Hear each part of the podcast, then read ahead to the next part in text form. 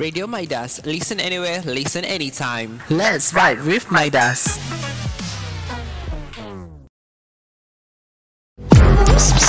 Tahu ke tidak? Follow rapat-rapat. Top 5 with Midas. Hi everyone, good morning. Welcome to our Top 5 Morning Show bersama saya DJ Izzah. Dan saya DJ Amy. Harap semua pendengar-pendengar kita berada dalam keadaan baik sahaja. Kalau korang semua nak tahu, konsep podcast kali ini adalah tentang Top 5 yang mana ianya merupakan sebuah rancangan podcast kami akan merungkai segala jenis cerita-cerita menarik yang berada di tempat kelima teratas. Jadi, hmm. untuk minggu ini adalah giliran kami berdua dan episod seterusnya korang kena nantikan kemunculan DJ Top 5 kami iaitu DJ Umi dan DJ Kak Long pada minggu hadapan. Alright, kisah yang kami bawa pada minggu ini agak menarik iaitu tentang adat terpaling pelik di dunia. Ha, nak tahu apa? Jom kita share dengan pendengar-pendengar kita, Amy. Yeah. Jeng, jeng, jeng. Tempat kelima adalah tentang adat ritual Poltra Band. Macam pernah dengar tau pasal benda ni. Okey, adat ni sebenarnya tentang perkahwinan di mana tetamu hmm. yang hadir kena pecahkan pinggan sepanjang majlis perkahwinan itu berlangsung. Hmm, lain macam adat ni. Ada juga sampai kena pecahkan pinggan. Okay, ikut apa yang aku baca sebenarnya, lepas habis je majlis tu, pengantin tu sendiri yang kena bersihkan semua pinggan yang pecah tadi. Konon macam nak lambangkan lah masuknya alam perkahwinan, kehidupan diorang taklah seindah yang disangka. Hmm, betul tu Amy. Hmm, kadang-kadang rasa bahagia, kadang-kadang ada juga ujian rumah tangga ni. Banyak sebenarnya dugaan yang diorang kena hadap normal untuk uh, semua pengantin untuk melalui fasa-fasa rumah tangga masing-masing kan. Betul. Okay, kita beralih pula ke tangga keempat tentang adat pelik iaitu adat lompat atas bayi. Tak silap aku, uh, adat lompat atas bayi ni berlaku dekat Sepanyol eh? Betul tu? Okay, boleh dikatakan adat ni agak berbahaya. Kalah agak tapi memang berbahaya. Okey, nama tradisi ni ialah El Colacho di mana akan ada seorang lelaki ni dia akan berpakaian berwarna kuning merah yang dikatakan untuk menyerupai syaitan. Sebut pasal warna kuning merah ni kan, kalau macam kita tengok drama atau filem dekat Malaysia ni pun, kalau dia orang tayangkan scene uh, mistik macam ni memang kebanyakannya akan guna kain dan me- merah dan kuning juga sebenarnya. Mm-mm, betul. Mm-hmm. Okay, lepas tu dia ni akan lompat-lompat atas bayi-bayi yang dia letakkan di atas satu tilam. Okay, benda ni diorang percaya dapat hapuskan dosa-dosa bayi-bayi tersebut. Dan kononnya hmm. dapat melindungi bayi-bayi tu dari anasi-anasi jahat. Oh, betul tu ni. Okay Zah, sebelum kita bongkar tiga lagi adat pelik dekat dunia, kita rehat sebentar dengan lagu-lagu gempak dari Top 5. See you guys!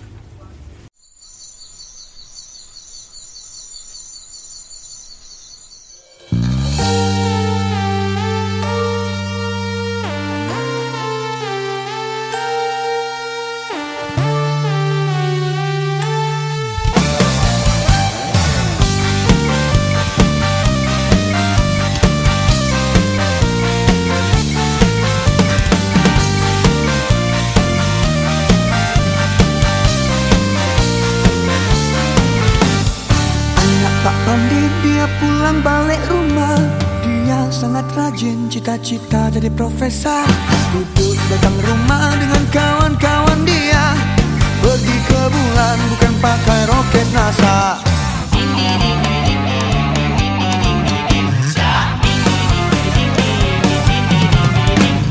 Lain diajar, lain pula yang dibawa.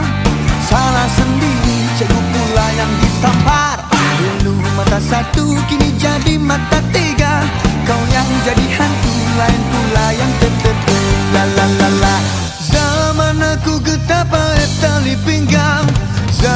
kamu surat layang duit terbang. Ada kata ikut kawan Itu confirm perangai syaitan. Ini bukan-bukan Duduk tanjung rambutan.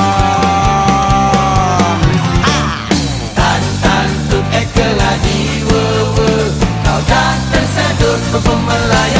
kepala Arriba! rokok hitam bakar kau terkantoi Ejen kek mandi dalam kolam. Ingat adik-adik jangan buat macam-macam. Tap kungkap masuk pintu eh keluar tingkap.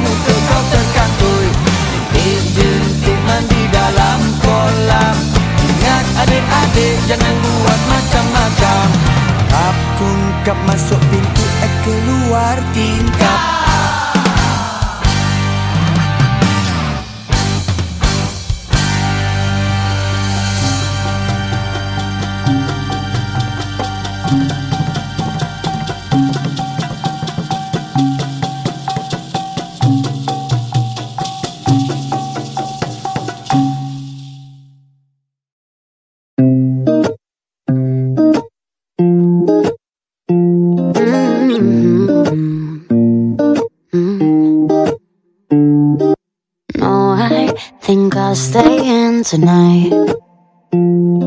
Skip the conversations and the oh, I'm fine. No, I, no stranger to surprise. This paper town has let me down too many times. Why do I even try? Give me a reason why. I thought that I could trust you, never mind. While we're switching sides, where do I draw the line? I guess I'm too naive to read the signs. I'm just looking for some real friends. All they ever do is let me down. Every time I let somebody in, then I find out what they're all about. I'm just looking for some real friends. Wonder where they're all hiding out. I'm just looking for some real friends. Gotta get up out of this town. Oh,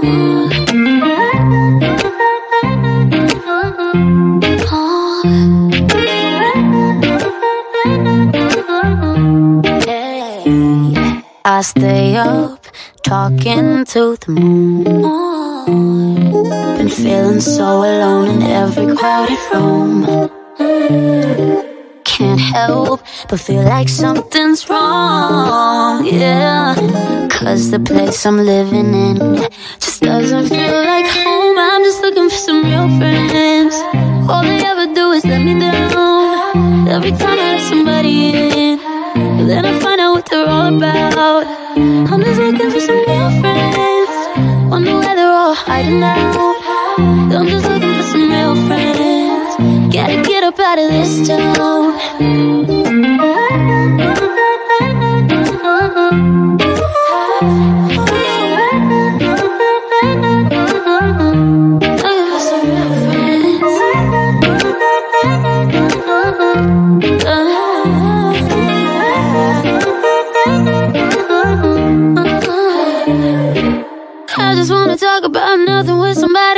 That something.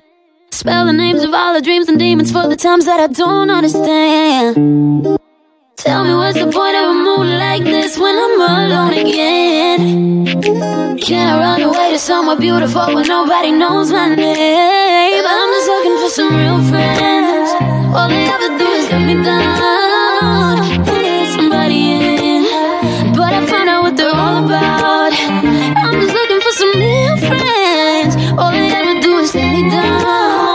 I'm looking for some real friends. Gotta get up out of this town, yeah.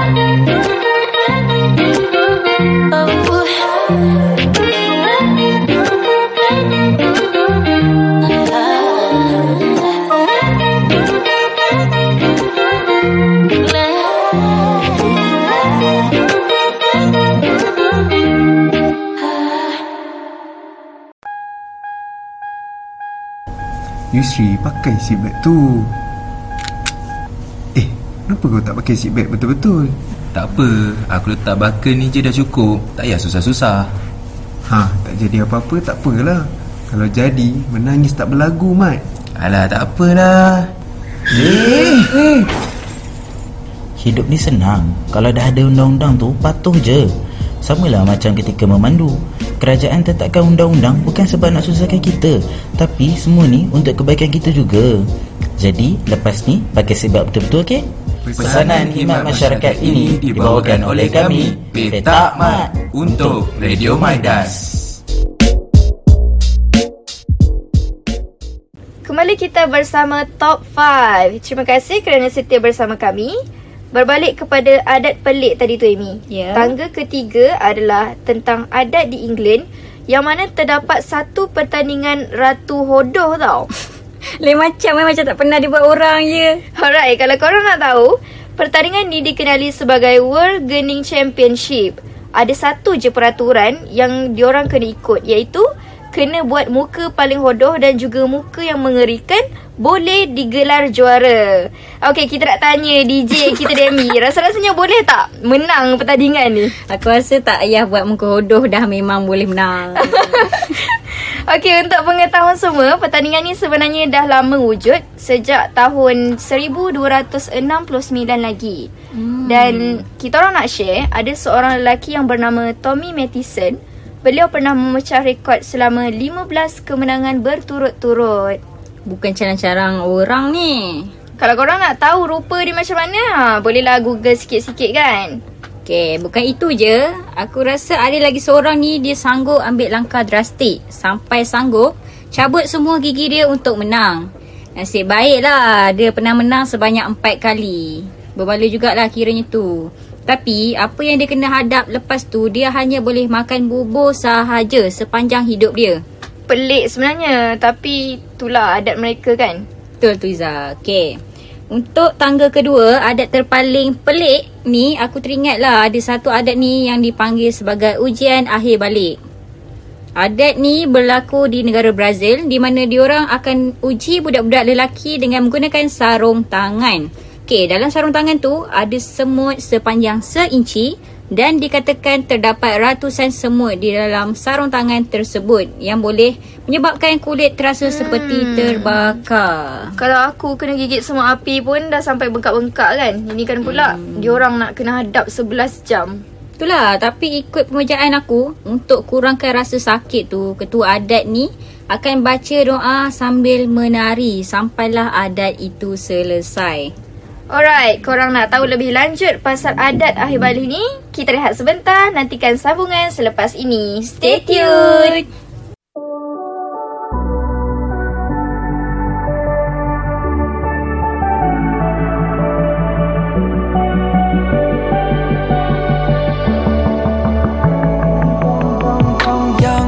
Thinks there's always tomorrow. Miss your touch on nights when I'm hollow. I know you crossed the bridge that I can't follow. Since the love that you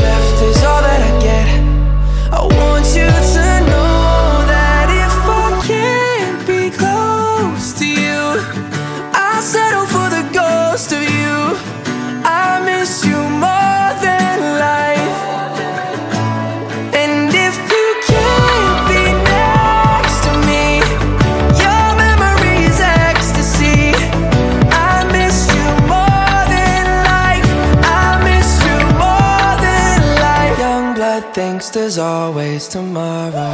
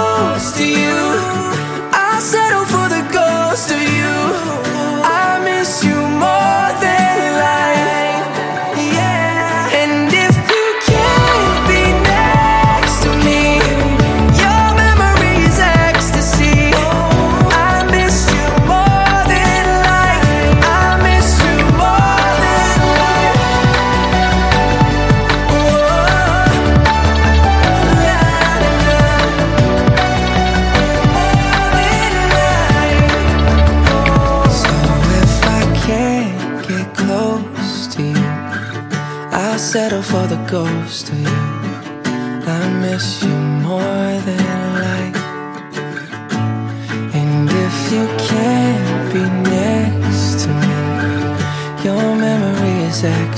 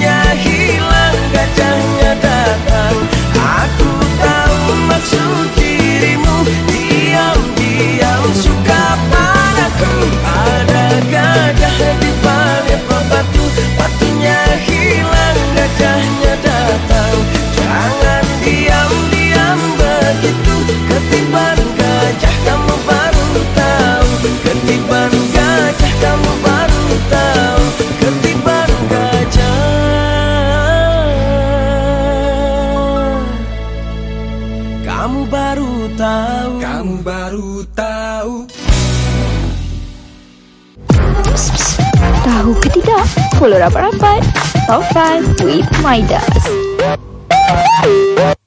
Okay guys, kita sambung lagi dengan adat ujian akhir balik tu tadi. Sebenarnya tradisi ni kalau korang nak tahu, ini diamalkan oleh puak Satarimawe kan Amy? Ah, ya, betul. Diorang ni merupakan suku asli yang tinggal dekat hutan Amazon Brazil.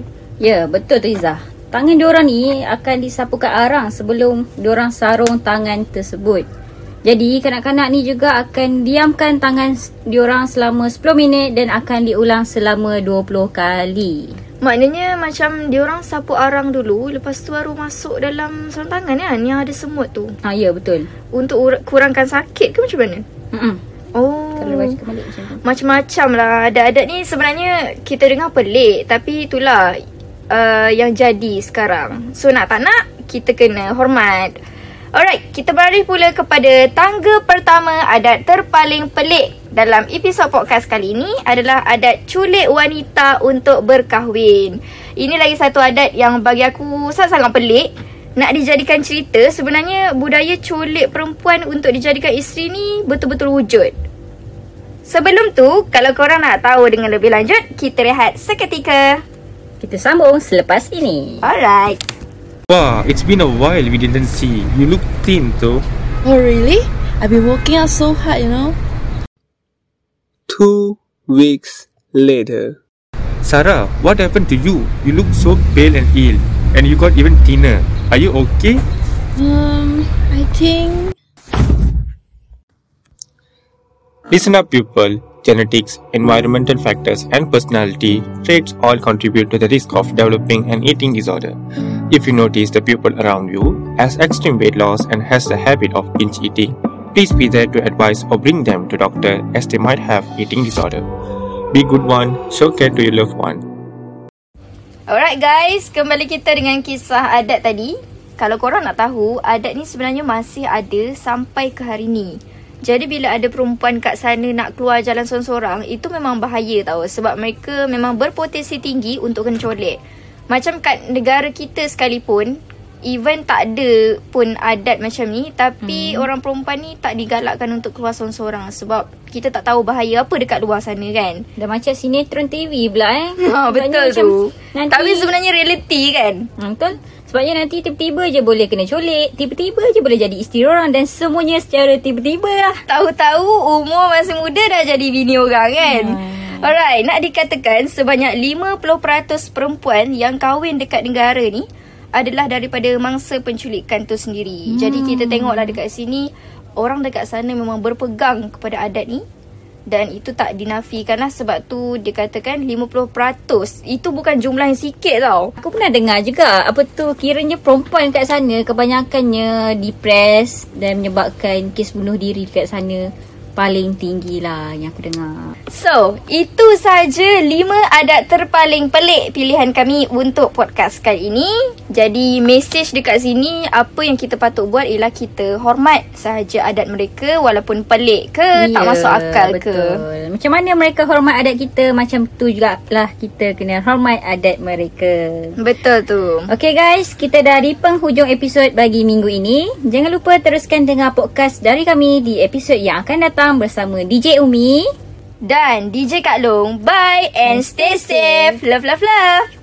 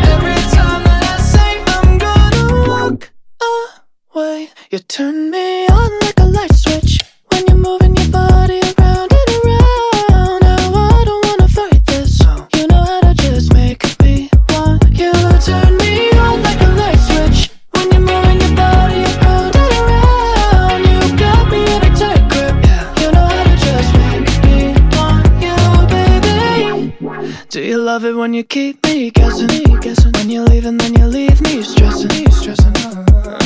But I can't stay mad when you walk like that, no. Why you always wanna act like lovers, but you never wanna be each other's? I said don't look